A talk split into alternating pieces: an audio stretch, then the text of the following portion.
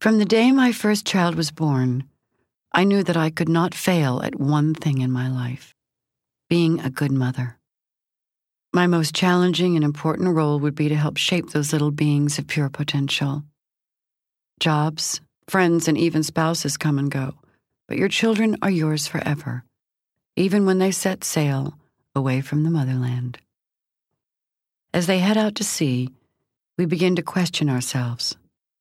Were we always there for them when we were working so hard?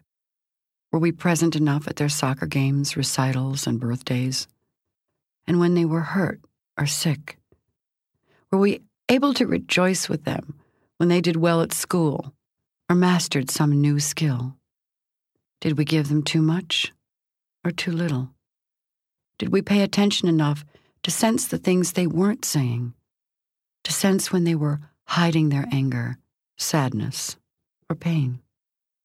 Oh, the myriad of questions that run through our minds as we helplessly watch that vessel carrying our precious cargo sail into uncharted waters. The ship's pilot left on the shore. The analogy of the pilot is a good one, for it's a vital job on any vessel. We parents are here to guide, love, and nurture our children's emotional development so that they can set sail on their own adventure to happy, healthy, and productive lives. To be a good pilot is a daunting task in today's frenzied world. It requires focused attention and commitment. This is hard when both parents are working full time to make ends meet, when technology is robbing the intimacy from family life, and so many other challenges keep us from being fully present for our children's safety and well being. The demands of raising children can create more stress than we ever imagined possible. And yet, there can be no job or commitment more important than the emotional imprint we make on the babies we've brought into this world. When I was a little girl, I longed for the day I'd become a mother. I brushed my doll's hair, fed her imaginary food, and sang her lullabies before tucking her into bed with me at night. I drew pictures of a house with a white picket fence threaded with roses. The door to that house was always open, ready to welcome the children from the neighborhood. My vision seemed so perfect, and the life I imagined so easy. I was going to be the chef, the baker, the homemaker. My days would be filled with happiness and joy. What an idyllic dream. Guess what?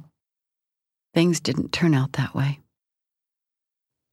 My firstborn, Oliver, nearly died at birth.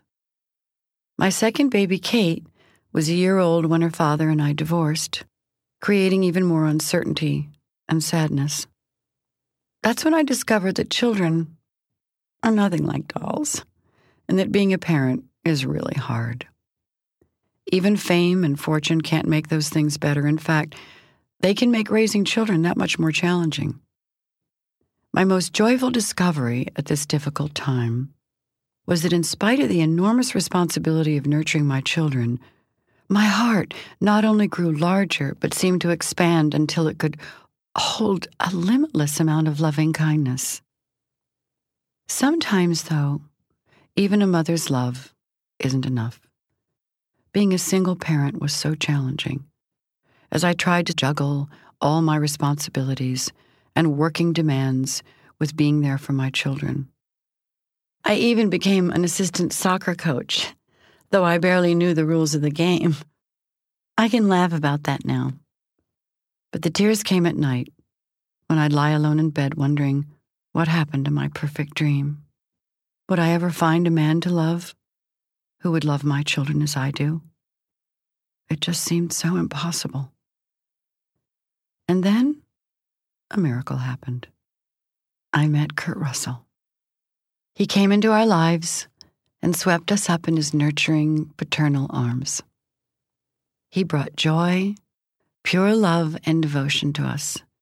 He also brought his son, my stepson Boston, into our lives, adding to the happiness of our combined families. Wyatt was born three years later, the final strand threading us together. I am now the proud grandmother to Ryder, Wilder, Bodhi, and our new addition, Bing. I have the family I've always dreamed of having. Miracles can happen.